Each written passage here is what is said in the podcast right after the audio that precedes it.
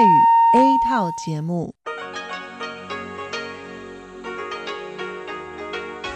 ที่นี่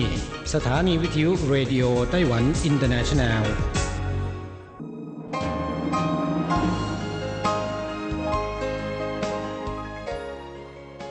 กลับมาฟังขณะนี้ท่านกำลังอยู่กับรายการภาคภาษาไทยเรดิโอไต้หวันอินเตอร์เนชันแนลหรือ RTI ออกกระจายเสียงจากกรุงไทเปไต้หวันสาธารณรัฐจีน เป็นประจำทุกวันนะครับ นอกจากรับฟังทางเครื่องรับวิทยุได้แล้ว ยังสามารถรับฟังรายการผ่านระบบออนไลน์ได้ที่ thai.rti.org.tw หรือที่ RTI Fanpage นะครับ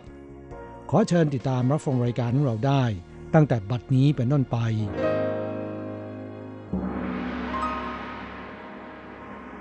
สวัสดีครับผู้ฟังที่รักและคิดถึงทุกท่าน กระผมอโศกศรีจันทร์พร้อมกับคุณอัญชันกลับมาพบกับผู้ฟังอีกเช่นเคยนะครับ ในช่วงของสโมสรผู้ฟัง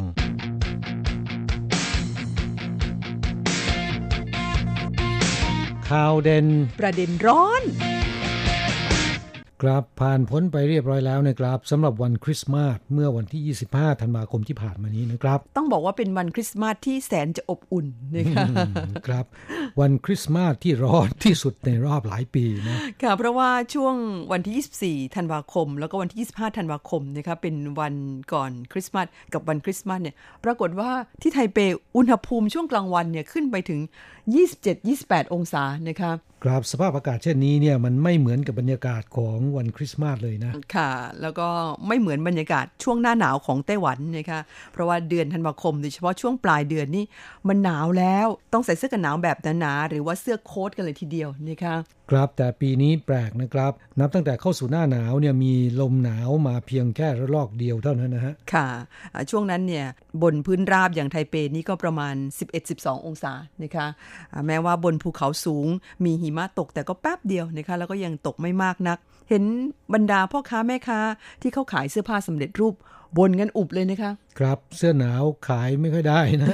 ค่ะ ยังดีนะคะดิฉันไม่ได้เป็นแม่ค้าไม่งั้นก็แย่เหมือนกัน เพราะว่าดูท่าทางแล้วปีนี้ก็จะเป็นฤดูหนาวที่อบอุ่นอีกเหมือนกันนะคะ ครับ แต่อย่างไรก็ตามอย่าชะล่าใจนะสำหรับค่ะสุขภาพร่างกายนะครับเพราะว่าเป็นช่วงที่แปรปรวน ร่างกายของเราอาจจะปรับตัวไม่ทันกับสภาพอากาศนะฮะทำให้มีอาการไม่สบายเป็นไข้หวัดได้ง่ายๆ โดยเฉพาะอย่างยิ่งไข้หวัดใหญ่กำลังระบาดนะครับ ค่ะ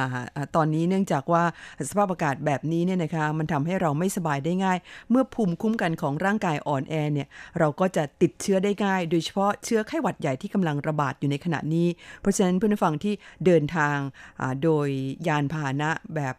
ระบบขนส่งมวลชนเนี่ยนะคะต้องระมัดระวังทุกครั้งที่ออกจากบ้านเนี่ยต้องสวมหน้ากากอนามัยนะคะแล้วก็เมื่อเข้าถึงที่ทำงานหรือว่าเข้าบ้านเนี่ยล้างมือให้สะอาดก่อนอื่นเลย ห้ามไปหยิบของมาใส่ปากเป็นอันขาดนะคะครับไม่เฉพาะโดยสารระบบขนส่งมวลชนเท่านั้นนะครับ ไปในที่ชุมนุมคนเยอะๆเนี่ยนะครับ ต้องระมัดระวังนะพยายามหลีกเลี่ยงดีกว่านะครับ เพราะว่าตอนนี้ไข้หวัดใหญ่กำลังระบาด เห็นบอกว่าป่วยกันเป็นแสนๆคนเลยทีเดียวนะ สัปดาห์ที่ผ่านมานี้ยอดผู้ป่วยไข้หวัดใหญ่เนี่ยนะคะ ทะลุหลัก 1 0 0 0 0แสนคนไปแล้ว แล้วก็ยอดผู้ป่วยที่มีอาการรุนแรงนั้นก็มีหลายสิบคนทีเดียวนะคะ โดยเฉพาะคนที่มีโรคเรื้อรังประจำตัวเนี่ยต้องระมัดระวังเป็นอย่างยิ่งแม่ปีนี้เขาก็บ่นกันนะคะว่าเนี่ยเป็นเพราะว่าวัคซีนมาช้าแน่นอนเลยนะคะครับวัคซีนปีนี้เนี่ยมาช้ากว่าปกติ แถมปริมาณไม่ค่อยเพียงพอด้วย บวกกับปีนี้แหมคนแห่ฉีดกันใหญ่เลยนะคะตื่นตัวนะค่ะ เพราะฉะนั้นก็ทำให้วัคซีนซึ่งมีปริมาณไม่เพียงพออยู่แล้วนะครับ มาถึงก็หมดเกลี้ยงภายในวันเดียวสองวันนะดิฉันก็ยังไม่ได้ฉีดเลยนะคะครับตอนนี้มีเงินก็ยังไม่สามารถที่จะไปฉีดได้ค่ะเพราะว่าไม่มีให้ฉีดนะฮะต้องรอถึงเดือนมกราคมค่ะ แล้วก็พูดถึงอุณหภูมิเมื่อสักครู่นะคะอ่ากรมอุตุนิยมวิทยาของไต้หวันเขาบอกว่าปี 2562 ที่ผ่านมาเนี่ยถือว่าเป็นปีที่ อุณหภูมิของไต้หวันเฉลี่ยตลอดทั้งปีเนี่ยสูงที่สุดในรอบ 72 ปีนะคะเขาหมายถึงตลอดทั้งปีอะนะคะอุณหภูมิปีนี้เนี่ยเฉลี่ยอยู่ที่ 24.55 นะคะแสดงว่าหน้าหนาวเนี่ยกำลังจะหายไปแล้วนะฮะเห็นว่าอย่างนั้นนะคะปีนี้จะเป็นหน้าหนาวที่อบอุ่น เช่นกัน อุณหภูมิเฉลี่ยที่สูงถึง 24.55 องศาเนี่ยสูงที่สุดในรอบ 72 ปี หรือตั้งแต่ปี 2490 เป็นต้นมา และนี่ก็คือผลกระทบจากภาวะโลกร้อนนั่นเอง ขอให้ทุกคนช่วยกันอนุรักษ์สิ่งแวดล้อมนะคะลดคาร์บอน แล้วก็พยายามอย่าทิ้งขยะ หรือว่าอย่าใช้พวกของที่เป็นพลาสติกนะคะเพราะว่าพลาสติกเนี่ยทำลายสิ่งแวดล้อม ไปไหนเนี่ยให้พกถุงผ้าหรือว่าถุงกระดาษไปด้วยนะคะซื้อของแล้วบอกเขาว่าไม่รับถุงพลาสติกนะคะครับก็ต้องร่วมด้วยช่วยกันนะฮะเหลือเวลาอีกไม่ถึง 1 เดือนก็จะถึงช่วงตรุษจีนนะคะซึ่งก็เป็นช่วงปีใหม่ของคนจีน ตรุษจีนปีนี้จะปิดตั้งแต่วันที่ 23 ไปจนถึงวันที่ 29 มกราคม ครับรวมทั้งหมด 7 วันนะฮะค่ะ ถ้าใครลาต่ออีก2วันคือวันพฤหัสบดีที่ 30 และวันศุกร์ที่ 31 แล้วแล้วก็หยุดต่อเนื่องกันถึง 11 วันเลยนะ ดิฉันลาแล้ว เรียบร้อยนะครับ ก็ขอหยุดบ้าง วันหยุดยาวแบบนี้เนี่ย ผู้คนในไต้หวันจับจ้องไปที่เมื่อไหร่รถไฟความเร็วสูงจะเปิดขายตั๋วช่วงตรุษจีนนะคะครับในอดีตนั้นก็แย่งกันซื้อตั๋วเครื่องบินนะค่ะแต่ในปัจจุบันเนี่ยแย่งกันซื้อตั๋วรถไฟความเร็วสูง เพราะว่ารถไฟความเร็วสูง หลังจากที่เปิดให้บริการมาเป็นเวลา 10 ปี ก็กลายเป็นยานพาหนะที่สำคัญสำหรับคนไต้หวันไปซะแล้วนะครับ เนื่องจากว่ารถไฟความเร็วสูงนั้นแหมมันสะดวกนะคะแล้วก็รวดเร็วพอๆกับเครื่องบินเลยทีเดียว ที่สำคัญก็คือนั่งรถไฟความเร็วสูงเนี่ยคุณซื้อตั๋วทางเน็ตก็ได้ ซื้อที่ร้านเซเว่นก็ได้ ซื้อตั๋วแล้ว ก่อนที่รถไฟจะออกเนี่ยประมาณครึ่งชั่วโมงไปถึงก็ได้นะคะ10นาทียังทันเลยนะคะอ่าซึ่งต่างจากเครื่องบินที่อ่าคุณจะไปไหนทีเนี่ยต้องไปก่อนที่เครื่องบินจะออกอย่างน้อยหนึ่งชั่วโมงทีเดียว แม้จะเป็นเที่ยวบินในประเทศก็ตามนะคะครับก็ทำให้เสียเวลานะค่ะเอ่อรถไฟความเร็วสูงในไต้หวันนั้นนั่งสบาย แล้วก็รวดเร็วนะครับ ความเร็วโดยเฉลี่ยเนี่ยประมาณเท่าไหร่นะ300 กิโลเมตรต่อชั่วโมงนะคะครับเพราะฉะนั้น เดินทางจากที่ไทเปไปที่นครเกาฉงนะครับระยะทางประมาณ 350 กิโลเมตรนะครับใช้เวลาประมาณชั่วโมงเศษๆก็ถึงนะครับ ก็อำนวยความสะดวกให้กับผู้คนได้เป็นอย่างดี ด้วยเหตุนี้เองจึงกลายเป็นยานพาหนะ หรือระบบขนส่งมวลชนที่ได้รับความนิยมมาก รถไฟความเร็วสูง ในสัปดาห์ที่ผ่านมานี้ก็ได้รับการจับตามองกันมากเป็นข่าวฮือฮานะครับเพราะว่าเพิ่งเปิดขายตั๋วช่วงตรุษจีนเมื่อวันที่ 25 ธันวาคม เปิดตั้งแต่เวลาศูนย์นาฬิกาของวันที่ 25 ธันวาคม ปรากฏว่าเปิดปุ๊บเว็บแทบล่ม คนแห่ซื้อกันวันเดียวเนี่ยนะคะ คุณรู้ไหมว่าเขาขายไปได้กี่ใบ เท่าไหร่ฮะ เกือบ 5 0 0แสนใบ อะไรจะขนาดนั้น ครับ คนแย่งกันซื้อเนี่ยสาเหตุอันดับหนึ่งนะครับ ก็เนื่องมาจากว่าช่วงเทศกาลตรุษจีนจะกลับบ้านกันนะฮะไม่อยากจะขับรถ เพราะว่าเอ่อ ขับรถไปถึงภาคกลางภาคใต้มันเหน็ดเหนื่อย แล้วก็ขณะเดียวกันนะครับ ใช้เวลานานนะฮะอาจจะเจอรถติดอีกต่างหากนะคะครับนั่งรถไฟความเร็วสูงเนี่ยสนุนราคาก็ไม่แพงนะ ไปถึงนครไทจง ซึ่งก็เป็นประมาณครึ่งทางระหว่างไทเปถึงเกาฉงนะครับ ค่ารถเนี่ยประมาณ 800 เหรียญนะฮะค่ะขณะที่ไปถึงเกาฉง ค่ารถประมาณ 1,500 เหรียญก็ถือว่าถูกนะครับค่ะถ้าหากว่านั่งเครื่องบินเนี่ยแพงกว่านี้ ค่ะ นอกจากใกล้ตรุษจีน คนกลัวจะไม่ได้ตั๋วแย่งกันซื้อแล้ว สาเหตุอีกประการหนึ่งก็คือ เนื่องจากเขามีโปรโมชั่นพิเศษด้วยนะคะ ตั้งแต่ 5 ถึง 28 วันเนี่ย จะได้รับส่วนลดตั้งแต่ 10%ถึง 35%คือลดสูงสุด 35%ซื้อไว้ล่วงหน้านานเท่าไหร่ ได้ส่วนลดมากขึ้นเท่านั้นนะเขาคะเรียกว่าเป็นส่วนลดหรือโปรโมชั่น Early Bird ใช่ไหมฮะค่ะ นกที่ตื่นเช้าค่ะอะ เพราะฉะนั้นคนก็เลยแย่งกันซื้อนะคะ และยังมีอีกเหตุผลหนึ่งนะ ดิฉันว่าน่าจะมีส่วนสำคัญทีเดียว อะไรครับ เนื่องจากว่ารถไฟความเร็วสูงไต้หวันหรือ THSR เนี่ยนะคะเขาออกมาประกาศเมื่อช่วงต้นสัปดาห์ว่า ตั้งแต่เปิดบริการมาเมื่อเดือนมกราคมปี 2550 จนถึงขณะนี้เป็นเวลา 12 ปี ยอดผู้โดยสารเนี่ยกำลังจะถึง 600 ล้านคนในเดือนมกราคมนี้ แล้วก็ประกาศบอกว่า ถ้าใครเป็นผู้โดยสารคนที่ 600 ล้านแล้วก็มีรางวัลพิเศษนะคะก็คือ ให้ตั๋วฟรีนั่งรถไฟความเร็วสูงฟรีในปี 2563 ตลอดทั้งปีจะไปไหนจะขึ้นกี่รอบไม่มีการจำกัดนะคะแบบไม่อั้นนะ ไม่อั้น unlimited นะคะ ตลอดปีหน้าเลยทีเดียวอืม บ้านอยู่ต่างจังหวัดนี่ก็อยากจะซื้อเหมือนกัน ไม่อยู่ก็ซื้อได้ นั่นน่ะสิคะไปเที่ยวก็ได้ใช่ไหมคะใช่เผื่อว่าคุณเป็นคนที่ 600 ล้านใช่ไหมคะครับ แต่แม้คุณจะไม่ได้เป็นคนที่ 600 ล้านพอดิบพอดี ก่อนหน้า 600 ล้าน 2 คน หลัง 600 ล้าน 2 คนก็ได้รางวัลเหมือนกัน เพียงแต่ว่ารางวัลอาจจะไม่ใหญ่นัก คือเขาให้ตั๋วฟรีเป็นตั๋วชั้นธุรกิจคนละ 2 ใบนะคะด้วยเหตุนี้เองผู้คนเลยแห่ไปซื้อกันใหญ่ตั้งแต่เขาเปิดขายกันวันแรก 25 ธันวาคม วันเดียวเกือบ 5 0 0แสนครับนี่ก็เป็นเรื่องของคนอยู่ไกลบ้านนะครับ ที่จะกลับบ้านในช่วงเทศกาลตรุษจีน พูดถึงเทศกาลตรุษจีนนะครับ มีอีกสิ่งหนึ่งที่ผู้คนโดยเฉพาะมนุษย์เงินเดือนให้ความสนใจแล้วก็ใส่ใจมากที่สุดก็คือเรื่องของเงินโบนัสปลายปีนะครับในปีนี้บริษัทที่ทำกำไรดีเนี่ยก็จ่ายเงินโบนัสค่อนข้างดีนะครับ ขณะที่ทั่วๆไปแล้วเนี่ยเงินโบนัสอาจจะไม่ดีเท่าไหร่นัก พอๆกับปีที่แล้ว หรือบางรายเนี่ยอาจจะน้อยกว่าปีที่แล้วเสียด้วยซ้ำไป แต่วันนี้ที่จะนำมาเล่าให้ฟังมีอยู่สองสามบริษัทนะครับ อย่าง Foxconn เนี่ยเขาใจดีมากนะ จ่ายเงินปันผลช่วงปลายปีแก่พนักงานเฉลี่ยคนละ 1.83 ล้านเหรียญไต้หวันอิจฉาครับ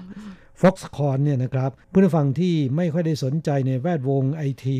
แวดวงมือถือคอมพิวเตอร์พวกนี้อาจจะไม่ค่อยรู้จักนักนะครับ แต่สำหรับผู้ที่สนใจข่าวคราว เกี่ยวกับแวดวงไอทีแล้วเนี่ย Foxconn เนี่ยเป็นกลุ่มธุรกิจยักษ์ใหญ่ของไต้หวันแท้ๆนะครับ ไม่มีของต่างชาตินะ และเป็นบริษัทที่ช่วยออกแบบ และประกอบอุปกรณ์คอมพิวเตอร์มือถือเป็นต้นนะครับ ที่แบรนด์ดังทั่วโลกไม่ว่าจะ Apple Amazon Google Huawei Intel Nintendo Microsoft Dell หรือว่า Sony ต่างก็ต่อคิวขอใช้บริการนะค่ะ แล้วก็ยังเป็นเจ้าของบริษัทชาร์ปที่ญี่ปุ่นด้วย ประกาศจ่ายเงินปันผลแก่พนักงาน เฉลี่ยได้คนละ 1.83 ล้านเหรียญไต้หวัน ถือเป็นตัวเลขสูงสุดอันดับ 3 ที่บริษัทเคยจ่ายมานะครับ โดยปีนี้บริษัททำกำไรค่อนข้างดี จากการที่ iPhone 11 ขายดิบขายดีเพื่อนฟังหลายท่านอาจจะสงสัย iPhone ขายดีเนี่ยมันเกี่ยวข้องอะไรกับ Foxconn ก็เพราะว่า Foxconn เนี่ยก็เป็นผู้ประกอบรายหลักของ iPhone iPhone ที่เราใช้กันอยู่นี้นะครับ ผลิตและประกอบจาก Foxconn นี่แหละ เมื่อ iPhone ขายดี Foxconn ก็ได้กำไรมากนะครับ บริษัทนำมาผลกำไรประมาณร้อยละ5มาเป็นเงินปันผลแก่พนักงาน ตามแต่ผลงานของแต่ละแผนกแต่โดยเฉลี่ยแล้วนะครับ ได้คนละประมาณ1ล้าน8แสน3หมื่นเหรียญไต้หวัน ก็ทำให้พนักงานโรงงานอื่นๆ อิจฉาไปตามๆกันนะ ไม่ต้องหรอกดิฉันก็อิจฉาละครับและนอกจาก Foxconn แล้วเนี่ยอีกบริษัทหนึ่งที่จะไม่พูดถึงไม่ได้ นั่นก็คือบริษัท TSMC ชื่อเต็มว่าไต้หวัน Semiconductor Manufacturing Company ภาษาจีนเรียกย่อๆว่า台積電นะค่ะบริษัทนี้คนไต้หวันรู้จักกันทุกคนนะ เป็นผู้ผลิตเซมิคอนดักเตอร์หรือว่าชิปเซตที่ใช้ในคอมพิวเตอร์มือถือและอุปกรณ์อิเล็กทรอนิกส์สัญชาติไต้หวันนะครับ ที่แซงหน้า Intel ของอเมริกา แล้วก็แซงหน้าซัมซุงของเกาหลี เป็นผู้ผลิตชิปรายใหญ่ที่สุดของโลกนะครับ หลายคนอาจจะสงสัยว่าชิปเนี่ยมันคืออะไร ชิปก็คือแผงวงจรไฟฟ้าขนาดเล็ก ทำหน้าที่ประมวลผลเก็บข้อมูลแล้วก็ส่งข้อมูล เปรียบเสมือนเป็นสมองของอุปกรณ์อิเล็กทรอนิกส์ยุคใหม่นะครับ ตัวอย่างเช่น ชิปประมวลผลของคอมพิวเตอร์ อย่างที่เราคุ้นเคย CPU ชิปประมวลผลกราฟิกการ์ดจอหรือ GPU นะครับแล้วก็ชิปประมวลผลบนสมาร์ทโฟน หรือแม้แต่ชิปที่อยู่ใน flash drive นะครับที่เป็นประเภทหน่วยความจำการผลิตชิปเนี่ยมีขั้นตอนที่ซับซ้อนมาก รวมไปถึงมีการลงทุนที่สูงมากนะครับ จะต้องมีบุคลากรผู้เชี่ยวชาญ เฉพาะด้านจำนวนมาก การทุ่มเทวิจัยและพัฒนาอย่างหนัก อย่าง TSMC เนี่ยเขามีวิศวกร ระดับหัวกะทิเนี่ย8,000 กว่าคนนะการทุ่มเทวิจัยและพัฒนาอย่างหนักก็ส่งผลให้ TSMC ซึ่งเป็นของไต้หวันแท้ๆนะครับ ที่รัฐบาลไต้หวันมีหุ้นส่วน กลายเป็นบริษัทที่รับผลิตชิปที่ใหญ่ที่สุดของโลกไปแล้วนะครับ และณสิ้นเดือนพฤศจิกายน ปี 2562 ที่ผ่านมานี้ TSMC มีมูลค่าสูงถึง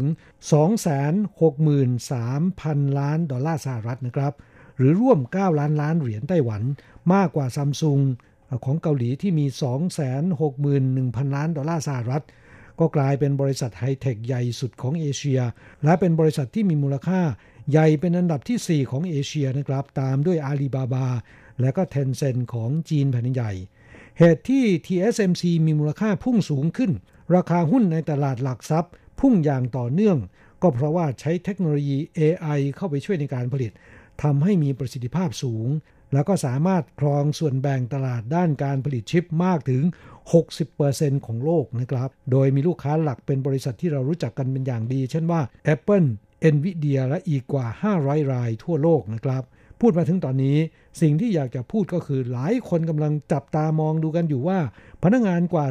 43,000 คนของ TSMC ในปีนี้ จะได้รับเงินปันผลแล้วก็เงินโบนัสกันเท่าไหร่ ซึ่งคาดว่าจะรู้ผลก่อนตรุษจีนนะครับ โดยปีที่แล้วเนี่ยได้เฉลี่ยคนละ 1.1 ล้านเหรียญไต้หวัน ปีนี้น่าจะได้มากกว่านี้นะ ค่ะ หลายคนคงอิจฉาคนที่ทำงานในทั้งบริษัท Foxconn แล้วก็ TSMC นะคะสำหรับผู้ฟังที่อยู่ในไต้หวันที่ทำงานกันตรุษจีนปีนี้ไม่ทราบว่าเป็นยังไงบ้างนะคะได้อังเปากันคนละเท่าไหร่ อย่าลืมเล่าเข้าสู่รายการมาแบ่งปันกันค่ะ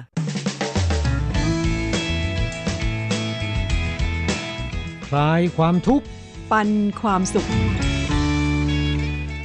ครับช่วงนี้มาตอบจดหมายของผู้ฟังนะครับลำดับแรกนั้นเป็นจดหมายจากผู้ฟังที่เมืองไทยก่อนฉบับแรกวันนี้เป็นจดหมายของมอนิเตอร์ที่เมืองไทยนะคะซึ่งส่งเป็นจดหมายแบบดั้งเดิมเข้าสู่รายการมาหลายท่าน คุณสมศักดิ์คณิตปัญญาเจริญนะคะ ก็เป็นผู้ฟังจากที่จังหวัดขอนแก่น รายงานผลการรับฟังในช่วงเดือนพฤศจิกายนเข้ามาค่ะ ก็รับฟังได้ดีพอสมควรนะคะ คุณลุงสมศักดิ์ยังแจ้งมาว่าได้รับนิตยสารไต้หวันพโนรามาและบัตรการ์ดที่ระลึก หรือโปสการ์ดจากทางสถานีเรียบร้อยแล้ว ขอบคุณมาณที่นี้นะคะก็อยากจะได้เพิ่มเติม เกี่ยวกับนิตยสารถ้าหากว่ายังมีเหลืออยู่เนี่ยส่งไปให้อีกสักฉบับจะได้ไหมนะคะส่วนการ์ดที่ระลึก ซึ่งเป็นผลงานภาพวาดการรำลึกถึง 90 ปีแห่งการก่อตั้งสถานีวิทยุ RTI นั้น ก็ขอขอบคุณเป็นอย่างมากนะคะค่ะคุณลุงสมศักดิ์ก็เป็นอีกคนหนึ่งที่เป็นมิตรเก่า เป็นมิตรประจำในรายการนะคะช่วยรายการของเราตรวจสอบเกี่ยวกับผลการรับฟังอีกท่านหนึ่งคุณธีรพงศ์จิตการุณค่ะ ก็รายงานผลการรับฟังมาจากที่กรุงเทพนะคะ ผลการรับฟังที่คลื่น 9625 ชัดเจนดีค่ะ ในช่วงเดือนตุลาคม ส่งผลการฟังตลอดทั้งเดือนเข้าสู่รายการมา ขอขอบพระคุณเป็นอย่างมากนะคะแล้วก็ยังมีแจ้งมาในช่องคำแนะนำที่มีต่อรายการบอกว่า สรุปผลการรับฟังเดือนตุลาคม ปี2562ภาคภาษาไทยช่วง3ทุ่มถึง4ทุ่มขนาดคลื่น9415 นั้นรับฟังได้ชัดเจนดีเหมือนเดิมนะคะแม้ก็เป็นที่น่ายินดีนะคะบอกว่าส่วนช่วง4ทุ่มถึง5ทุ่มเนี่ยยัง รับฟังได้ชัดเจนเช่นกัน แต่มีบางวันที่มีเสียงดังๆ ค่อยๆ สลับกันไป ส่วนภาคเช้านั้นก็รับฟังได้ชัดเจนเกือบทุกวันค่ะ เพราะฉะนั้นเพื่อนฟังของเราที่อยู่ในเมืองไทยเนี่ยก็น่าจะรับฟังกันได้ดีพอสมควรนะคะถ้าหากว่าคุณมีเครื่องรับวิทยุคลื่นสั้น แล้วก็ยังมีผลการรับฟังจากที่บ้านดงหลงอำเภอเขาค้อจังหวัดเพชรบูรณ์นะคะโดยคุณธีรพงศ์ แหมดิฉันนี่สงสัยอยู่นานแล้วนะคะว่าคุณธีรพงศ์นี่สงสัยจะมีบ้านอยู่ที่เขาคอใช่ไหมคะ หรือว่าไปทำงานที่นั่น เพราะว่าดิฉันเห็นหลาย ๆ ครั้งของใบรายงานผลการรับฟังเนี่ยเป็นผลการรับฟังจากที่เขาคอนะคะ บ่อยๆนะ อืม ถ้าไม่มีที่พักอาศัยอยู่ที่นั่นก็คงจะไปเที่ยวบ่อยๆนะครับค่ะไม่ทราบว่าพอจะเปิดเผยได้หรือเปล่านะคะว่าไปทำอะไรบนเขาค้อแหมดิฉันคุ้นกับเขาค้อเพราะว่าเป็นสถานที่ท่องเที่ยวที่โด่งดังของบ้านดิฉันเองนะคะครับสมัยก่อนนี่เป็นที่ตั้งของคอมมิวนิสต์ใช่ไหมใช่ค่ะคือเมื่อก่อนเขาเคยมีการทำสงครามกันนะคะแถวนั้นเป็นสมรภูมิรบ ปัจจุบันเขาค้อนี่เป็นแหล่งท่องเที่ยวยอดฮิตของจังหวัดเพชรบูรณ์ไปแล้ว ครับ ก็ขอขอบคุณคุณธีรพงศ์นะครับที่รายงานจากหลาย ๆ ที่มาให้เราทราบว่าผลการรับฟังอาทีไอของเรานะครับเป็นอย่างไรบ้างนะฮะจดหมายของผู้ฟังท่านต่อไปครับอาจารย์เกษม ทั้งทองก็รายงานผลการรับฟังเข้าสู่รายการเช่นกันจากที่จังหวัดขอนแก่นนะครับตำบลศิลาเมืองเมืองจังหวัดขอนแก่น อาจารย์เกษมเขียนมาเป็นจดหมายแบบดั้งเดิมนะครับ แล้วก็รายงานผลการรับฟังเข้ามาหนึ่งปึ้ง ก็ขอขอบพระคุณเป็นอย่างยิ่งนะครับ ในจดหมายฉบับนี้ลงวันที่ 2 พฤศจิกายน อาจารย์เกษมเล่าให้ฟังว่าจากรายการสโมสรผู้ฟัง ที่พูดถึงต้นตีนเป็ด หรือต้นพญาสัตบันเป็นภัยเงียบ อาจารย์เกษมบอกว่าผมก็เคยมีประสบการณ์ปลูกต้นตีนเป็ด เป็นแนวข้างอาคารเรียนของคณะวิชา เพราะคิดว่าโตเร็ว แล้วก็ให้ร่มเงาได้ แต่เวลาผ่านไป 10 ปี ต้นตีนเป็ดโตมาก ออกดอกแล้วก็ติดเมล็ดปลิวไปทั่ว ตกที่ไหนงอกที่นั่นนะครับ เวลาออกดอกเนี่ยกลิ่นโชยเข้าอาคารเรียน จนไม่มีสมาธิที่จะเรียนนะค่ะกลิ่นมันแรงมากนะ แถมกิ่งเปราะหักง่ายตกลงมาหลังคากระเบื้องมุงหลังคาเนี่ยแตกเสียหายหมด โอ้โหขนาดนั้นเลยนะคะ ครับสุดท้ายลงมติโค่นหมดทั้งแถบค่ะนึกว่ามีแค่ไต้หวันที่มีประสบการณ์เช่นนี้นะฮะ ค่ะดิฉันว่าความจริงที่เมืองไทยน่าจะปลูกต้นคูณเยอะๆนะคะเพราะว่าต้นคูณนั้นสวยดีออกอา โดยเฉพาะช่วงหน้าร้อนที่มันออกดอกเนี่ยโอ้ยสวยงามตระการตานะคะแล้วก็ไม่น่าจะมีพิษมีภัยด้วยนะ ก็อย่างว่านั่นแหละ เมื่อก่อนเนี่ยไม่มีใครทราบมาก่อนนะครับค่ะว่าต้นตีนเป็ดเนี่ยมันจะมีปัญหานะฮะตอนนี้รู้แล้วก็คงจะหลีกเลี่ยงนะครับเอ่ออาจารย์เกษมเล่าให้ฟังว่าอีกอย่างหนึ่งคือไผ่ผมเคยเอาเมล็ดไผ่มาเพาะ แรก ๆ ก็เหมือนต้นหญ้า ปลูกไว้ข้างกำแพงรั้วบ้าน นานเข้ากลายเป็นกอไผ่ขนาดใหญ่ ดันกำแพงพัง การตัดโค่นก็ลำบาก เพราะว่ามีหน่อเกิดในดินมาทดแทนอยู่เรื่อยๆ จะเก็บกินก็มากเกินไปกินไม่หมดนะค่ะจนต้องจ้างรถแบ็คโฮมาขุดรากถอนโคนออก ตอนนี้เหลือไม้กระถาง ปลูกพริกกะเพรา แมงลักโหระพาแทนนะฮะโอ้ยอันในครัวเรือนนี่ก็หาทานได้ทุกอย่างแล้วนะคะเนี่ย ครับ เอาแบบที่มันสวยงามและกินได้นะ การปลูกพืชเนี่ยก็ต้องระมัดระวังนะฮะ ต้องอาศึกษาดูดีๆนะครับว่าผลกระทบมันจะมีอะไรบ้างนะฮะ อย่างที่อาจารย์เกษมปลูกไปสองอย่างเนี่ยรู้สึกมีปัญหาทั้งนั้นเลย ก็ค่อยๆศึกษาเรียนรู้ไปดิฉันว่าน่าจะเพลินดีออกเหมือนกันนะคะครับ ก็เป็นบทเรียนที่แลกมาด้วยราคาอ่า ไม่ค่อยถูกนะเอ่อก็ขอขอบพระคุณอาจารย์เกษมนะครับ นอกจากเล่าเรื่องราวต่างๆ มาแล้วเนี่ยยังได้รายงานผลการรับฟังนะครับ ต่อเนื่องกันอ่าเป็นเดือนในทีเดียวนะฮะซึ่งผลการรับฟังที่จังหวัดขอนแก่นก็อ่าพอใช้ได้นะฮะค่ะบางวันก็ดีมากบางวันก็อาจจะมีเสียงแทรกนะครับค่ะอ่าจดหมายของอาจารย์เกษม เขียนมาง่าย ๆ แต่ว่าเรื่องราวที่เล่านั้นอ่าได้ใจความนะครับ ก็ขอขอบพระคุณเป็นอย่างยิ่ง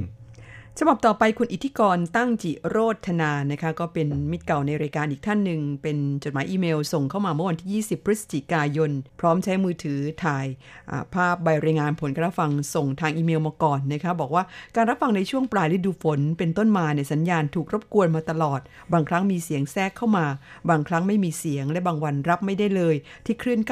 9625 ช่วง4ทุ่มถึง5ทุ่มแต่ก็ไม่ถึงกับบ่อยนัก ผลการรับฟังโดยรวมก็อยู่ที่ 3 4 5 ในระดับ 2 ก็น้อยมาก ขอแจ้งเบื้องต้นแค่นี้ก่อนนะคะ แล้วก็บอกว่าขอขอบคุณทุกท่านที่ผลิตรายการดีๆ ส่งไปให้ได้รับฟัง ขอให้ทุกท่านมีสุขภาพที่แข็งแรงครับค่ะ ก็ขอบคุณคุณอิทธิกรแล้วก็เพื่อนฟังอีกหลายๆท่านนะคะที่รายงานผลการรับฟังเข้ามา อีกท่านหนึ่งอันนี้มาจากประเทศลาวบ้างโอ้นี่เป็นมิตรเก่าในรายการรุ่นเก่าแก่เลยนะคะเพราะว่าดูจากคำถามรู้เลยว่าคุณฟังรายการของเรามานานมาก คุณคำนิรไซจากที่สปปลาวค่ะ บอกว่าอยากทราบว่าคุณธราเกตศิลป์ทำงานกับ RTI เมื่อก่อนเนี่ย ตอนนี้เธอไปไหนแล้ว ช่วยเล่าเรื่องราวของเธอให้ฟังด้วยครับสำหรับคุณธาราเกตศิลป์อดีตผู้ดำเนินรายการและหัวหน้าภาคภาษาไทย สถานีวิทยุ Voice of Free China นะครับ หลังจากที่เกษียณไปแล้วนะครับ ก็ได้เดินทางไปทำธุรกิจ ไปทำหน้าที่การงานอยู่แถวจีนแผ่นดินใหญ่นะฮะค่ะอ่าทั้งครอบครัวเลยนะครับ ปัจจุบันเนี่ยทราบว่ามีบางส่วนย้ายกลับมาที่ไต้หวันนะ แต่ตัวผมเองก็ยังไม่เคยเจอคุณทาราเลยนะ ทราบแต่ว่าไปไปมามาอยู่ระหว่างไต้หวันกับจีนแผ่นดินใหญ่นะ เอาเป็นว่าเราพยายามจะติดต่อนะครับ แล้วก็จะฝากฝากความคิดถึงไปถึงคุณทาราก็แล้วกันนะฮะค่ะ ถ้ามีโอกาสได้เจอท่านเนี่ยอะน่าจะเชิญมาออกรายการนะคะ เพราะว่ามีผู้ฟังหลายท่านคงจะคิดถึงเหมือนกัน ครับคุณคำอ่านานแล้วไม่ได้เขียนจดหมายเข้าสู่รายการนะฮะค่ะไม่ทราบว่าประเทศลาวเนี่ยในปัจจุบันพัฒนาไปถึงไหนแล้วนะครับอ่าผมก็ไม่ได้ห่างเขินจากประเทศลาวเท่าไหร่นักนะ ยังไงคะคุณไปบ่อยเหรอ ไม่ใช่ฮะ ทานกาแฟจากลาวเป็นประจอ๋อำากาแฟลาวในไต้หวันเนี่ยรู้สึกว่าดังนะอ๋อค่ะทราบว่าที่ประเทศลาวเนี่ยนะคะก็มีนักธุรกิจไต้หวันนักธุรกิจไทยเนี่ยไปลงทุนเยอะนะคะโดยเฉพาะอ่าไปอ่าทำไร่กาแฟดิฉันเคยไปเที่ยวแถวปากแซนะคะปรากฏว่าอ่าที่นั่นเนี่ยมีไร่กาแฟอ่าซึ่งเจ้าของเนี่ยเป็นอ่าลูกครึ่งไทยแล้วก็ไต้หวันโอ้ยปลูกกาแฟเป็นหมื่นหมื่นๆต้น ใหญ่มากนะคะแล้วก็มองไปสุดลูกหูลูกตาเลยทีเดียว ในไร่กาแฟเนี่ยเขาขายกาแฟสดไหมอ่าขายจะพลาดเหรอดิฉันก็ได้ไปลองชิมมาแล้วนะคะครับ ยังไงแล้วเราก็คุณคำหรือผู้นฟังท่านใดที่อยู่ในประเทศลาวนะครับ ฟังรายการอยู่ในขณะนี้จากการุณาเล่าให้ฟังกันหน่อย ก็จะขอบพระคุณเป็นอย่างยิ่งไม่เฉพาะเรื่องของกาแฟเท่านั้นนะครับ ความเจริญในด้านต่างๆ ของประเทศลาวนะครับ ไม่ว่าด้านการเกษตร อุตสาหกรรม การคมนาคม ได้ยินว่ารถไฟความเร็วสูงจากที่จีนแผ่นใหญ่ สร้างมาถึงประเทศลาวแล้วนะครับ น่าจะทำให้ประเทศลาวนั้นพัฒนารุดหน้าไปเยอะนะคะมาตอบจดหมายฉบับหนึ่งกัน คุณวชิรพลจิราพัฒพากรนะคะเป็นผู้ฟังจากในไต้หวันนี่เอง อยู่ที่ต้าหยวนนะคะที่นครเถาหยวนค่ะ บอกว่าสวัสดีครับ ผมชื่อวชิรพลจิราพัฒพากร อยากจะขอหนังสือมาอ่านบ้างครับ กรุณาส่งให้ด้วย ช่วงนี้ก็มีผู้ฟังหน้าใหม่ๆ ส่งอีเมลเข้ามาขอหนังสือไต้หวันพาโนรามานะคะซึ่งทางรายการของเราเนี่ยก็อาจจะโพสต์ออกทางหน้า Facebook เมื่อได้รับฉบับใหม่เข้ามานะคะเพื่อนฟังที่สนใจเนี่ยก็ต้องขอเข้ามากันไวๆหน่อยเพราะว่ามีจำนวนจำกัดนะคะแล้วก็ท่านต่อไปคุณสุกริต อันนี้ขอแบบเรียนภาษาจีนทางอากาศเข้ามานะคะ ซึ่งเราก็ได้จัดส่งไปให้แล้ว ยังมีคุณสุธีปันแก้ว ซึ่งเป็นผู้ฟังในเมืองไทยนะคะขอแบบเรียนประกอบการฟังวิทยาภาษาจีนทางอากาศชั้นต้นภาคเรียนที่ 1 เพื่อนำไปประกอบการฟังแล้วก็ทบทวนขอบคุณครับค่ะรายการของเรานั้นแจกแบบเรียนภาษาจีนทางอากาศ แบบเรียนเพื่อนำไปประกอบการเรียนภาษาจีนทางอากาศที่ออกอากาศทางวิทยุ แล้วก็มีออกอากาศโดยอัปโหลดขึ้นไปที่ YouTube นะคะเพื่อนฟังก็สามารถเข้าไปฟังแล้วก็เรียนภาษาจีนกันได้ค่ะ เราจะมีการแจกชีตประกอบการเรียนให้นะคะ แต่ว่าต้องขอเข้ามานะคะคุณพงศักดิ์ธงแดงนี่ก็ขอแบบเรียนเข้ามาเหมือนกัน โดยเขียนบอกว่าเรียนทีมงาน RTI ภาคภาษาไทยที่นับถือ ขอแบบเรียนภาษาจีนด้วยครับ รายการนี้ดีมากๆครับสำหรับผู้ที่เรียนภาษาจีนติดตามมาตลอดนะคะ แล้วก็บอกว่าเสี่ยเสี่ยหัวเจ้าหลิวเหยียนจง ใจไท่ขัว แต่ว่าที่เขียนมานั้นเป็นตัวหนังสือจีนแบบย่อนะคะ ซึ่งใช้กันที่เมืองจีน ของไต้หวันนั้นใช้แบบตัวเต็มนะคะครับแต่เราก็สามารถที่จะอ่านตัวย่อได้นะฮะค่ะคนเรียนตัวย่อเนี่ยอาจจะไม่สามารถอ่าน ตัวเต็มบางตัวได้นะครับดิฉันว่าน่าจะหลายตัวเลยที่อ่านไม่ได้นะคะครับแต่ก็ไม่ใช่ว่าเรียนตัวย่อแล้วจะไม่ได้เกิดประโยชน์นะคะก็ใช้ได้ดีเหมือนกัน เพียงแต่ว่าถ้าคุณเรียนตัวเต็มเนี่ยก็น่าจะได้ประโยชน์มากกว่านะคะเนื่องจากว่าอย่างที่ในเมืองจีนเนี่ยถ้าหากคุณมีโอกาสไปเที่ยวตามสถานที่ท่องเที่ยวที่เป็นโบราณสถานนะคะคุณจะเห็นว่าป้ายหรือว่าหลักศิลาจารึกทั้งหลายแหล่นั้นจะเป็นตัวอักษรจีนแบบตัวเต็มทั้งหมดนะคะครับเพราะว่าตัวย่อนั้น เพิ่งจะมาดัดแปลงแล้วก็มีการประดิษฐ์ขึ้น เมื่อประมาณ 5-60 ปีที่แล้วนี่เองนะครับเนื่องจากว่าในสมัยนั้นเนี่ยจีนแผ่นดินใหญ่ต้องการที่จะลดอัตราผู้ไม่รู้ตัวหนังสือให้น้อยลงนะครับการใช้ตัวอักษรย่อตัวหนังสือย่อเนี่ยคิดว่าจะทำให้ผู้คนสามารถที่จะจำตัวหนังสือจีนได้ง่ายขึ้นนะฮะค่ะ ก็เลยมีการดัดแปลงโดยตัดขีด ของตัวหนังสือจีนแต่ละตัวเนี่ยนะคะ ตัดออกไปเท่าที่จะตัดได้ แล้วก็ให้มันเป็นแบบย่อ ซึ่งในความเป็นจริงแล้วสำหรับนักภาษาศาสตร์เขาบอกว่าแม่ไม่ค่อยจะเหมาะสมนะคะเพราะว่ารากภาษาก็จะขาดหายไปด้วย ไม่รู้ว่าที่มาที่ไปของมันเป็นยังไงนะคะครับอย่างไรก็ตามก็ใช่ว่าทั้งหมดนะค่ะมีเฉพาะบางส่วนเท่านั้นนะครับที่มีการย่อส่วนลงนะฮะแม้ว่าตัวหนังสืออาจจะแตกต่างกันไปนะครับ เป็นตัวเต็มตัวย่อนะแต่ว่าคำพูดความหมายอย่างเดียวกันหมดนะครับ แล้วก็ในประเทศไทยนั้นในอดีตก็ใช้ตัวเต็มนะระยะประมาณ 10 ปีที่ผ่านมานี้ เนื่องจากจีนแผ่นใหญ่มีบทบาทมากขึ้นนะครับ มีครูจากจีนแผ่นใหญ่เข้าไปสอนกันมากขึ้น เพราะฉะนั้นตัวหนังสือจีนแบบตัวเต็มในประเทศไทยก็ยังมีการใช้อยู่แต่ว่า ส่วนที่เป็นตัวย่อเพิ่มมากขึ้นนะฮะค่ะ แล้วก็เด็กรุ่นใหม่ ๆ ที่เรียนภาษาจีนกันในระยะ 10กว่าปีที่ผ่านมานี้ เท่าที่ดิฉันสังเกตดู ส่วนมากก็จะเรียนแบบตัวย่อกันทั้งนั้นนะคะก็เนื่องจากว่าอิทธิพลของจีนที่เขารุกขยายเข้าสู่ประเทศไทย ทั้งในด้านต่างๆ รวมทั้งด้านวัฒนธรรมด้วยนะคะครับเกี่ยวกับเรื่องตัวหนังสือจีน ตัวเต็มตัวย่อ หากว่าเพื่อนฟังมีความคิดเห็น เกี่ยวกับเรื่องนี้อย่างไรแล้ว แล้วก็เขียนจดหมายเข้ามาในรายการเสนอกันได้นะครับ แลกเปลี่ยนความคิดเห็นกันนะคะครับ เวลาในรายการของเราในวันนี้หมดลงแล้ว เราทั้งสองคงจะต้องอำลาจากผู้นฟังไปชั่วคราวนะครับ เราจะกลับมาพบกันใหม่อีกครั้งหนึ่งในปีหน้านะฮะสัปดาห์นี้เป็นสัปดาห์สุดท้ายของปีแล้วนะคะ ก่อนจากกันไปอวยพรผู้นฟังทุกท่าน ขอให้โชคดีในปีใหม่ที่จะมาถึงนี้ค่ะ ครับขอให้เจริญก้าวหน้าในหน้าที่การงานที่สำคัญนะครับ มีสุขภาพร่างกายที่สมบูรณ์แข็งแรง ตลอดปี 2563เถิดนะค่ะ โชคดีมีความสุข สวัสดีค่ะ สวัสดีครับ ช่วยกันรับวันปีใหม่เธอเลหรือไทยไว้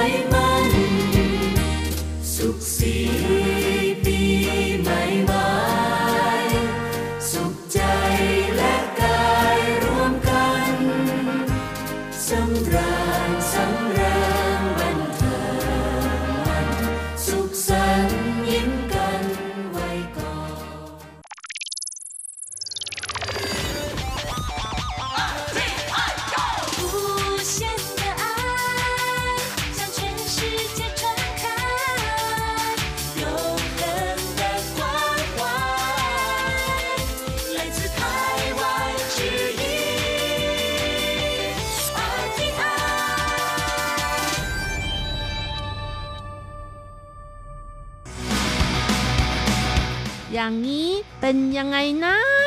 อ๋อ อย่างนี้เหรอ กว่าเปาไต้หวัน สร้างชื่อเสียง คว้าเหรียญทองอาหารนานาชาติในประเทศไทย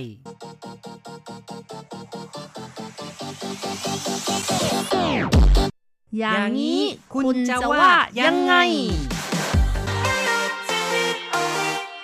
คุณผู้ฟังที่รักครับ พบกันอีกแล้วในอย่างนี้คุณจะว่ายังไงนะครับ ผมแสงชัยกิตติภูมิวงศ์ค่ะดิฉันรจรัตน์ยนต์สุวรรณค่ะ ครับในครั้งนี้เราจะพูดถึงเรื่องของอาหารการกินของไต้หวันอีกอย่างหนึ่งที่น่าสนใจนะครับ นั่นก็คือ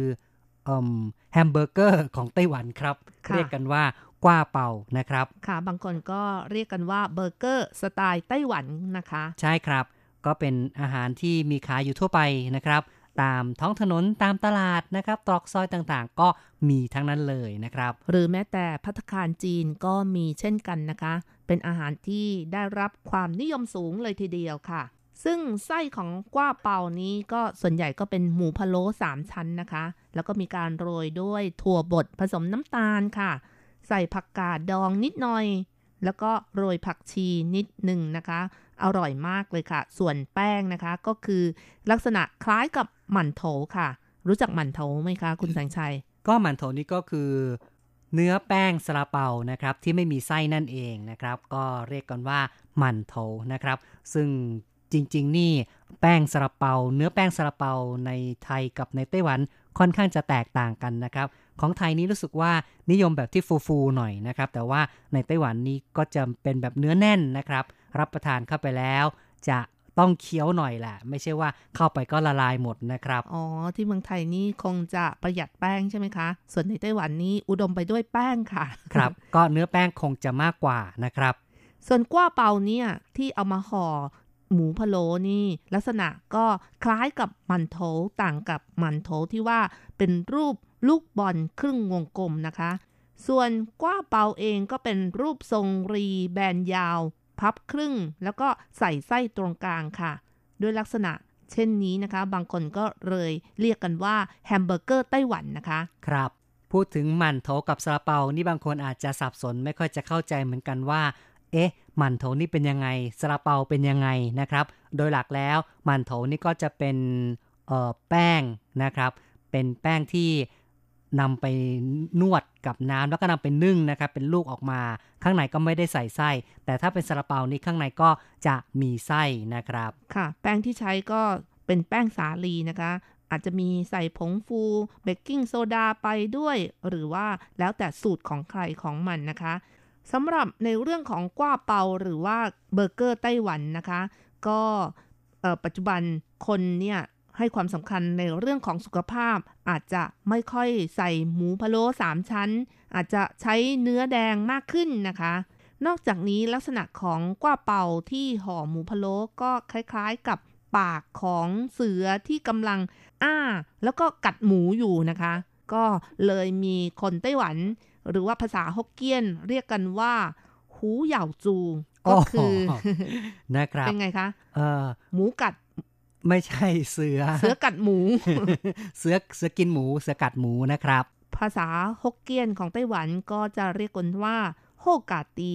ซึ่งโฮก็คือหูหรือว่าเสือนั่นเองนะคะ ออกเสียงใกล้เคียงกับคำว่า ฝู ในภาษาฮกเกี้ยนที่ออกว่าหกที่แปลว่าความสุขค่ะ เพราะฉะนั้น หูเหย่าจู หรือว่าเสือกัดหมูนะคะ ออกเสียงคล้ายกับฟูเหย่าจู้ ก็คือกัดความโชคดีนั่นเองอืมเนาะเลยกลายเป็นอาหารที่เป็นมงคลนะนะครับ ค่ะ นอกจากนี้เขาก็บอกว่าผักกาดดองในกว้าเปานั้น คนแคะหรือว่าชาวฮักกาก็จะเรียกว่า ฝูไช่ก็คือผักโชคดีนั่นเอง จึงมีความหมายว่าเก็บความโชคดีเอาไว้ และมีบางคนก็บอกว่า เจ้ากว้าเปามีลักษณะคล้ายกับกระเป๋าเงิน ข้างในใส่เงินใส่ทองไว้เต็มกระเป๋าอะไรอย่างนี้นะคะ เมื่อกินแล้วก็จะมีโชคลาภอย่างนี้เป็นต้นค่ะ อืม มีการอธิบายไปหลายอย่างเลยนะครับ ซึ่งก็ล้วนแต่เป็นความหมายที่ดีทั้งนั้นเลยนะครับ ตั้งแต่คำว่าหูซึ่งก็คล้ายกับคำว่าฝูนะครับ ทั้งรูปทรงก็เป็นกระเป๋าคล้ายๆกับเก็บสมบัติได้ แหม เรียกว่าคงจะเชียร์ให้รับประทานกันเยอะๆนะนะครับ ค่ะ เพราะฉะนั้น กว่าเปานี่ส่วนใหญ่เขาก็จะรับประทานกันในช่วงเวยยาก่อนตรุษจีนก็ใกล้เข้ามาถึงแล้วใช่ไหมคะ ใช่ครับ ช่วงนี้ก็เป็นช่วงของเออใกล้จะถึงตรุษจีนนะครับ ก็จะมีการเลี้ยงที่เรียกกันว่าเวยยาเป็นการเส้นไหว้เลี้ยงครั้งสุดท้ายประจำปี แล้วก็เฉลิมฉลองหลังจากที่เส้นไหว้กันแล้วนะครับ ค่ะ ปัจจุบันก็เป็นประเพณีกินเลี้ยง ที่นายจ้าง เชิญลูกน้องมากินเลี้ยง เพื่อขอบคุณลูกจ้างที่เหน็ดเหนื่อยกับการทำงานมาตลอดทั้งปีนั่นเองค่ะครับ แล้วก็มีการเอากว้าเปามาเส้นไหว้เจ้า เพื่อขอบคุณเจ้าที่ที่คอยปกปักรักษาให้บริษัทห้างร้านการค้าเจริญรุ่งเรืองนะคะ เมื่อไหว้เสร็จแล้วก็เอามาเลี้ยงพนักงานด้วยนะคะ ครับ เป็นรูปแบบของการเฉลิมฉลองก่อนจะถึงตรุษจีนนะครับ ซึ่งชาวจีนก็เป็นชนชาติที่มีความเชื่อในเรื่องของเทพเจ้า ก็จะจัดอาหารมาเลี้ยงเทพเจ้าเอามาเส้นไหว้เทพเจ้าก่อแหมนเส้นไหว้ก่อนค่ะ แล้วค่อยเลี้ยงพนักงานนะครับอืมใช่ค่ะ นอกจากนี้ในช่วงของเอ่อ วันเวยานี่เขาก็ไม่เพียงแต่รับประทานกว้าเปาอย่างเดียวนะคะ ก็ยังมีการรับประทานรุ่นปิ่นอีกด้วย รู้จักรุ่นปิ่นไหมคะ ก็ปอบเปี๊ยะสดเนาะนะครับใช่ค่ะถ้าพูดอย่างนี้อาจจะเข้าใจง่ายกว่านะครับ โดยใส่ไส้ที่ผ่านการผัดสุกแล้วประกอบด้วยถั่วงอกแครอทหรือว่ากระหล่ำปลีหน่อไม้ฝรั่งหั่นเป็นเส้น เต้าหู้แข็งหั่นเป็นเส้นอย่างนี้นะคะ ไข่หั่นเป็นฝอยๆเป็นต้นนะคะ ก็เอามาห่อด้วยแผ่นเปาะเปี๊ยะ โดยมีการเอ่อรับประทานกันในช่วงเวยหยาเช่นกันค่ะ ใช่ครับ ก็ถือว่าคงเป็นอาหารมงคลอีกแบบหนึ่งนะครับ แน่นอนนะคะ เนื่องจากว่าเอ่อรุ่นปิ่งนี่มีรูปร่างที่เหมือนกับกระดาษห่อเงิน เป็นรูปทรงกระบอกนะคะ มีความหมายว่าเป็นแหล่งเงินทองมากมาย เพื่อให้ทุกคนมีความสุขประสบโชคดี มีเงินทองเยอะๆ อะไรอย่างนี้เป็นต้นค่ะ ก็ใช่เลยนะครับ ในโอกาสวันมงคลของที่รับประทานก็คงต้องพยายามโยงให้เกี่ยวข้องกับเรื่องที่เป็นมงคลละนะครับสำหรับเวยยาในปีนี้ก็จะอยู่ในเดือนมกราคมนะครับ ตามปฏิทินจีนก็คือวันที่ 16 เดือน 12 นะครับ ของปฏิทินจีนก็ตรงกับวันที่ 10 มกราคมนะครับค่ะ เพราะฉะนั้นก่อนจะถึงหรือว่าหลังช่วงนี้นะคะ คุณผู้ฟังที่อยู่ในไต้หวันก็อย่าลืมนะคะ ไปซื้อออรุ่นปิงหรือว่ากว่าเป่าเบอร์เกอร์สไตล์ไต้หวันมารับประทานจะได้เป็นสิริมงคลกับตัวเองนะคะอ๋อเนาะนะครับ ก็ลองยึดถือตามประเพณีแบบไต้หวันดูบ้างก็ดีเหมือนกันนะครับ เอาละครับ เราก็แนะนำกว้าเป่ากับรุ่นปิ่งอาหารยอดนิยมก่อนตรุษจีนของชาวไต้หวันมาให้รู้จักกันพอสมควร ต่อไปเราก็มาฟังเหตุการณ์ที่ อาหารกว้าเป่าของไต้หวันเนี่ยนะครับนำไปประกวดในประเทศไทยแล้วก็ได้รับรางวัลซะด้วย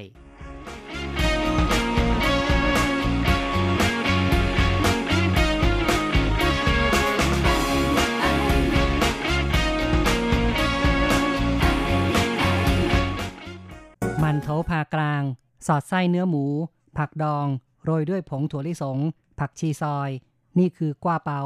อาหารกินเล่นของชาวไต้หวันมีหลายรสชาติ ใส่เนื้อหมูป่า ใส่ชีสก็ได้ อาหารดั้งเดิมแบบนี้ก้าวเข้าสู่เวทีประกวดอาหารนานาชาติ กว้าเปาจัดวางบนถาดไม้แบบญี่ปุ่น ด้านข้างใส่วุ้นไอวี่ประดับด้วยแผ่นมะนาว และยังมีผลไม้ชุบน้ำเชื่อมสองชิ้น เสียบไม้ปักด้านข้าง การจัดจานที่สวยงามแบบนี้ภาษาเอกลักษณ์ไต้หวัน ชนะการประกวดอาหารนานาชาติปี 2019 ในประเทศไทย เหรียญทองประเภทอาหารสร้างสรรค์ หมูพะโล้ค่อนข้างมัน ฉันคิดว่า ถ้ามีวุ้นไอวีมะนาวของเด่นในไต้หวันจะเข้ากันดีมาก นี่คืออาจารย์หวีซันชิง โรงเรียนคากำไปโต เมืองจางฮวาซึ่งชอบรับประทานกว้าเปามาก คุณพ่อเคยซื้อให้ฉันกิน รู้สึกชอบรสชาตินี้มาก จนถึงเดี๋ยวนี้ก็ยังชอบมาก อาจารย์หวี นำเอาของกินเล่นที่ตนเองชอบตั้งแต่สมัยเด็ก รวมกับความคิดสร้างสรรค์ ชนะเหรียญทอง การประกวดอาหารที่ประเทศไทย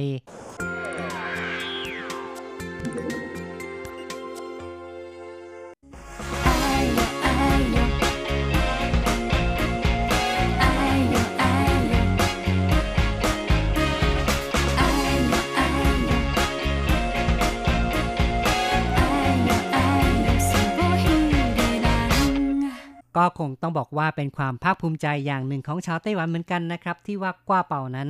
เป็นอาหารที่ได้รับความนิยมแม้แต่ในต่างประเทศครับ ต่อไปเราก็มาฟังความคิดเห็นจากเพื่อนๆนะครับ ว่า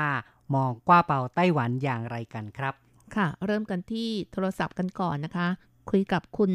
ทีราวัตรนะครับ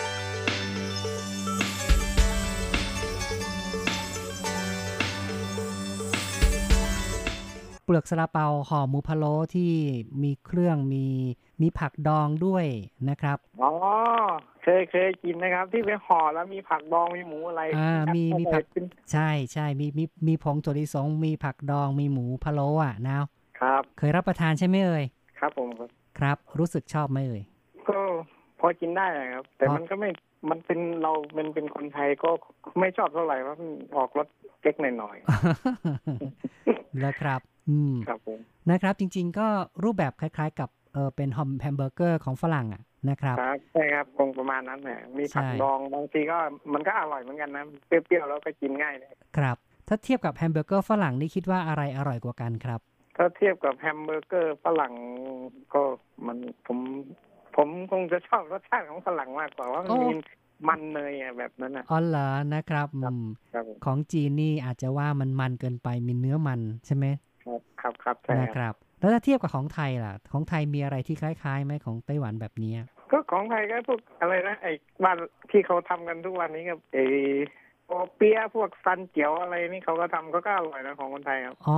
ปอเปี๊ยะไทยนะครับครับก็ก็อร่อยเหมือนกันห่อแบบเป็นปอเปี๊ยะสดใช่ไหมครับผมครับแบบนั้นก็อร่อยเหมือนกันนะนะครับ ก็คงจะมีรสชาติทั้งเปรี้ยวทั้งเผ็ดทั้งหวานครับเนาะนะครับ ก็ตามครับแบบฉบับของชาวไทย ปอเปี๊ยะไทยครับก็น่าจะอร่อยกว่ากว่าเป่าไต้หวันเนาะถ้าครับตามความรู้สึกของคุณธีราวัตรเนี่ยนะครับ ครับผม แล้ว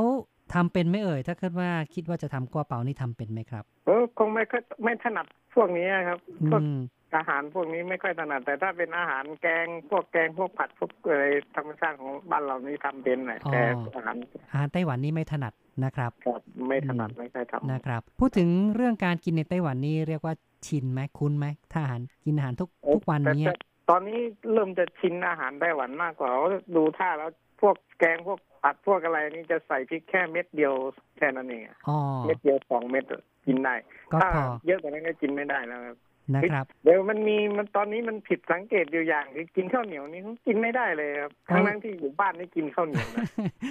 กลายเป็นว่าเริ่มจะคุ้นแบบของไต้หวันมากขึ้นพอกินข้าวเหนียวลงไปนี่ท้องรู้สึกมันปวดปวดยังไงอ๋อเหรอนะครับ ตอนนี้เลยหยุดกินข้าวเหนียวเหรอครับ นานทีจะกินกินครับแล้วต้องหายามารอเลย กลายเป็นว่าย่อยยากขึ้นเลยนะคย่อรับยย่อยยากครับ ต้องครับกินแล้วรู้สึกท้องมันปวดเลย เดี๋ยวนี้ก็ไม่กล้ากินเผ็ดด้วยเนาะครับไม่ไม่กินเสร็จแล้วก็ไม่กินข้าวเหนียวพยายามลดข้าวเหนียวแล้วก็ไม่กินเผ็ดครับนะครับ ก็ไม่เป็นไรเดี๋ยวกลับไปเมืองไทยก็ไปฝึกใหม่ โอ้โหผมว่าถ้ากลับไปเมืองไทยนี่คงฝึกนานน่ะคงต้อง คงนานจริงอะเพราะกว่าจะได้เหมือนเข้าเดิไปมกับรสนั่นน่ะสิชาติครับเดิมคงทำอาหารกินเองอะเพราะว่าคนที่บ้านเขากินเผ็ดเรากินจืดนี่ก็ต้องทำเองนะนั่นน่ะสิครับอืมถ้าเราทำมันก็ไม่ถูกใจเขาใช่ไหมนั่นนะถ้าเขาทำเราก็กินไม่ได้อย่างนี้ครับจริงเราต้องฝึกกินเองอะผักก็ผัดผักอะไรจืดใช่ๆประมาณนั้นน่ะครับก็ถือว่าครับเป็นเป็นสิ่งหนึ่งที่มอพอมาอยู่นานๆแล้วกลายเป็นว่าเราก็รับประทานแบบคนไต้หวันครับไปซะแล้วแต่ดูแล้ว กินแบบไต้หวันนี่มันรู้สึกมันจะมีวิตามินกว่านะเพราะว่ามีผักมีอะไรแล้วก็กินจืดด้วยเพราะของบ้านเรานี่มันจะทำให้เราสุขภาพเริ่มแย่มากเพราะว่ากินเผ็ดกินเค็มกินอะไรพวกประมาณนี้อะผมว่าทุกของไต้หวันไม่ได้ดูดูแล้วอะใช่กลายเป็นว่าเวลาเราเผ็ดนี่เราก็กินแต่น้ำเยอะขึ้นก็ไม่ดีใช่ไหมครับใช่นะใช่ครับ ก็เพราะฉะนั้นนี่บางทีก็ต้องหาทางปรับให้สมดุลมากขึ้นล่ะนะครับ ครับครับใช่ครับก็ขอบคุณนะครับที่พูดคุยกับเรานะครับ ครับผมครับคขรัอบบคุณครับครับครับสวัสดีครับ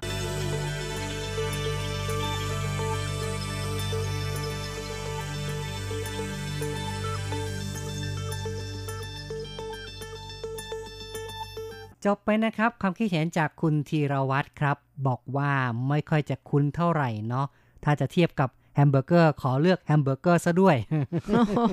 นะครับแหม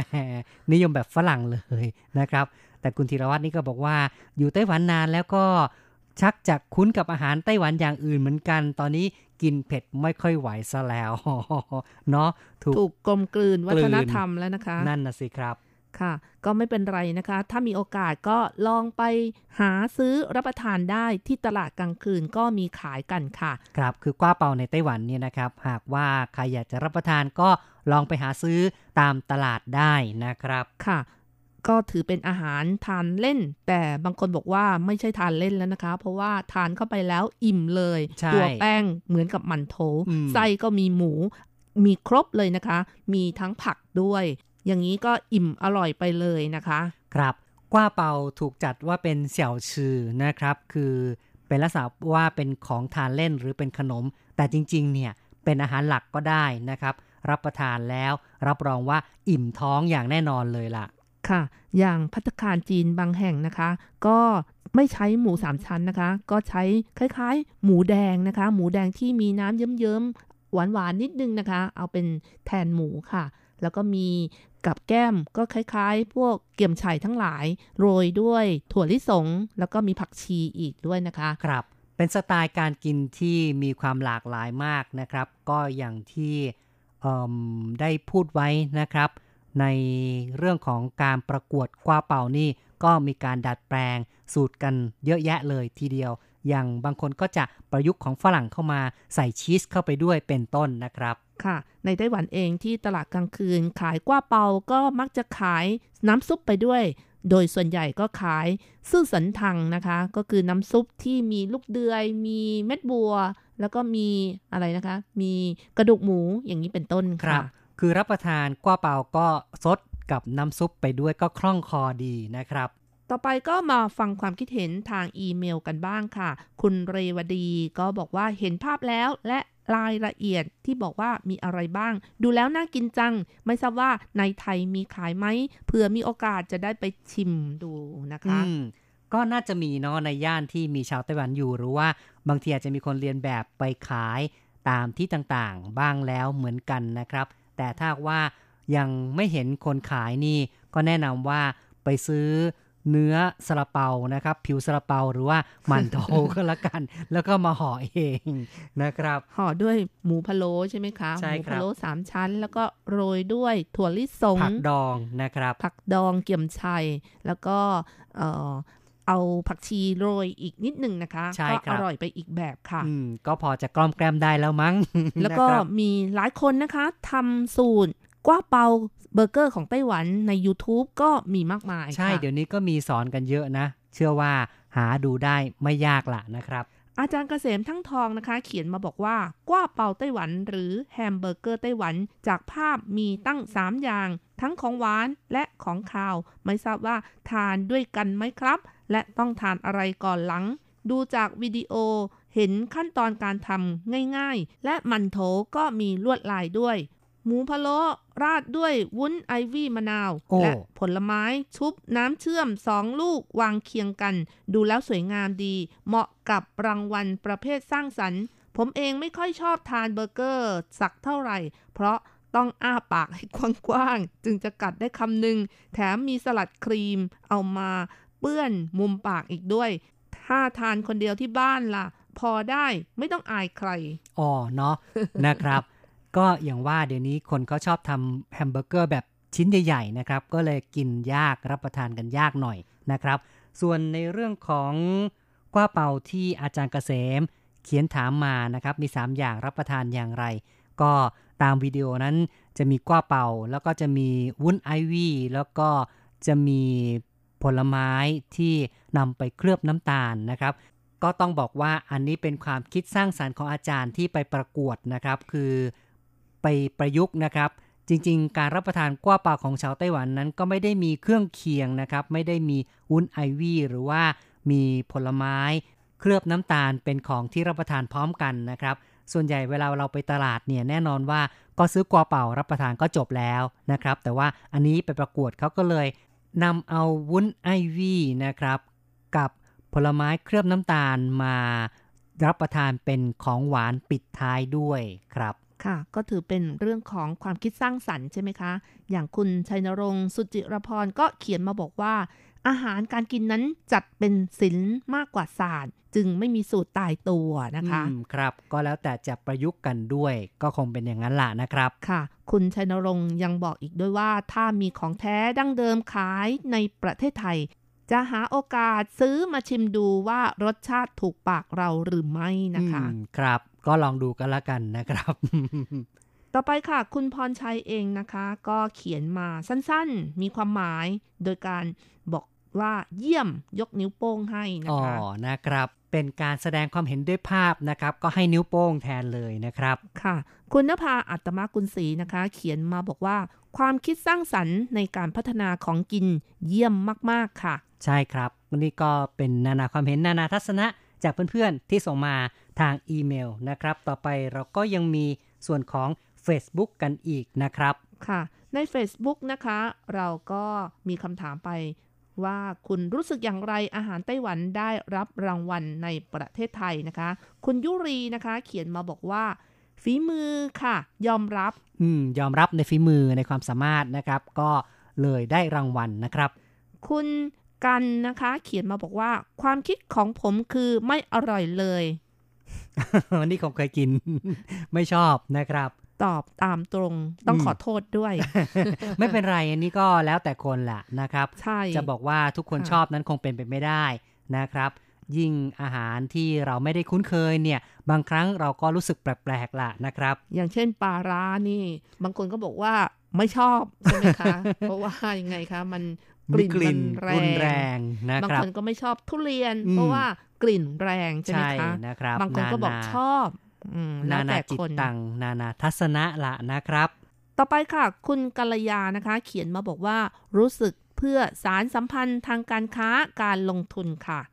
ก็เป็นเรื่องของการโปรโมทด้วยใช่ไหมคะ ครับ ก็คือว่าไปประกวดนี่ก็เป็นการส่งเสริมทำให้เกิดการค้าการลงทุนที่ขยายตัวระหว่างกันเพิ่มขึ้นนะครับ ก็เป็นไปได้ล่ะนะครับ คุณวรเมธนะคะ เขียนมาบอกว่าแค่คิดก็อยากกินแล้วโอ้นี่แสดงว่าชอบกินเหมือนกันนะครับเนี่ย เช่นเดียวกันนะคะ คุณพูนทรัพย์ก็บอกว่าอยากกินเลยค่ะ โอ้ครับ เป็นอีกคนหนึ่งที่นิยมกว้าเป่าของไต้หวันนะครับ คุณกิติพงศ์นะคะ เขียนมาบอกว่าก็ดีนะ เพราะเขาทำดีและเน้นที่คุณภาพ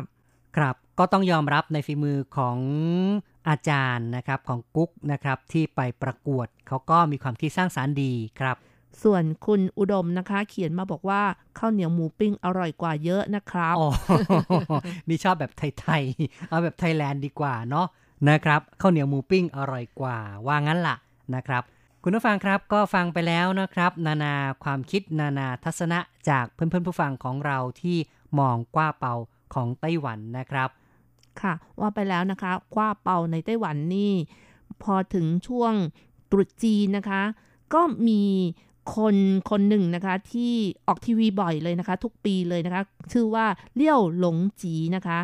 ผู้นี้นะคะเคยเป็นเท่าแก่มาก่อน แล้วก็พอถึงช่วงตรุษจีนก็มีการจัดอาหารเลี้ยงคนพเนจร หรือว่าคนไร้บ้านในเขตว่านหวาทุกๆปีเลยนะคะทำติดต่อกันมา 30 กว่าปีค่ะอืมเป็นคนใจบุญชอบเลี้ยงอาหารนะครับทำทานครับ แล้วก็เท่าแก่คนนี้ก็คือเท่าแก่ที่เคยขายกว้าเปาในเขตว่านหวาของกรุงไทเปมาก่อนด้วยอ๋อครับ ก็คือร่ำรวยมาจาก กว้าเป่าว่างั้นเถอะนะครับ เป็นความใจบุญอย่างหนึ่งของชาวไต้หวันเมื่อมีฐานะก็ชอบที่จะบริจาคทานกันนะครับ การที่อากงเลี่ยวหลงจีนะคะ บริจาคทาน และเคยเป็นเท่าแก่ที่ขายกว้าเปามาก่อนนะคะ ตามประวัติแล้วนะคะ ท่านก็บอกว่าตอนเด็กๆเนี่ย มีชีวิตที่ลำบากลำเค็ญมากเลย วันๆก็กินแต่กากเต้าหู้กับใบมันเทศเพื่อประทังชีวิต แต่พอมีเงินทำการค้านะคะ ก็เริ่มมาคิดถึงคนจนนะคะ ก็เลยเริ่มตอบแทนสังคม เริ่มตั้งแต่ปี 1987 เลยค่ะ เริ่มควักเงินจากกระเป๋าตัวเอง จัดเลี้ยงโต๊ะ คนพเนจร คนตกงาน คนจน หรือว่าคนด้อยโอกาสนะคะ ซึ่งทำติดต่อกันมา 30 กว่าปีแล้วค่ะ อืมเนาะน่านับถือน้ำใจจริง ๆ นะครับ ค่ะ ตอนที่ท่านเริ่ม ทำกิจการเกี่ยวกับโรงพิมพ์นะคะ ซึ่งก็เฟื่องฟูอยู่ช่วงหนึ่ง หลังจากนั้นก็เลิกกิจการ เพราะว่าโรงพิมพ์เริ่มซบเซาลงก็หันมาขายกว้าเปาในเขตวันหวาของกรุงไทเปค่ะ เพราะฉะนั้นก็มีคนเรียกท่านว่ากว้าเปาจี เพราะว่าท่านชื่อเลี้ยวหลงจี และเป็นเท่าแก่ขายกว้าเปาก็เลยเรียกกันว่ากว้าเปาจี อืม ครับ ก็เป็นเกร็ดเล็กเกร็ดน้อยปิดท้ายที่เราก็นำมาเล่าสู่กันฟังนะครับค่ะเกี่ยวกับเท่าแก่ที่ขายกว้าเป่านั้น ก็เป็นคนที่มีความเมตตาอบอ้อมอารีนะครับ แม้ปัจจุบันนะคะ ล่าสุดปีนี้นะคะที่ผ่านมาในช่วงต้นปีค่ะ ท่านก็จัดงานเลี้ยงเหมือนกันนะคะ ทั้งๆทที่ท่านก็ไม่ค่อยมีเงินแล้วนะคะ แต่ก็ได้รับการบริจาคแล้ว ก็ทำไปให้ระดมระดมทุนนะครับ ก็คือไปขอคนอื่นเนี่ยนะครับ มาช่วยในการจัดงานเลี้ยงด้วยนะครับ คุณผู้ฟังครับเราก็พูดคุยกันมาพอสมควรนะครับ ในรายการอย่างนี้คุณจะว่ายังไงนะครับ ตอนท้ายมาฟังเพลงปิดท้ายกันดีกว่าค่ะมาเพลินเพลงเพราะๆที่ชื่อว่าซีฮวนหัวป่า ชอบฉันเถอะ จากการขับร้องของเว่ยจาอิงนะคะ ชอบฉันเถอะ และอย่าลืมชอบ RTI ด้วยนะคะ ครับ หลังจากที่ฟังเพลงกันแล้ว คณะผู้จัดทำรายการทุกคนนะครับ พร้อมทั้งผมแสงชัย กิตติภูมิวงศ์ดิฉันรัชรัตน์ยนต์สุวรรณก็ต้องขออำลาไปชั่วคราวก่อน อย่าลืมกลับมาพบกันใหม่ในครั้งต่อไป สวัสดีค่ะ สวัสดีครับ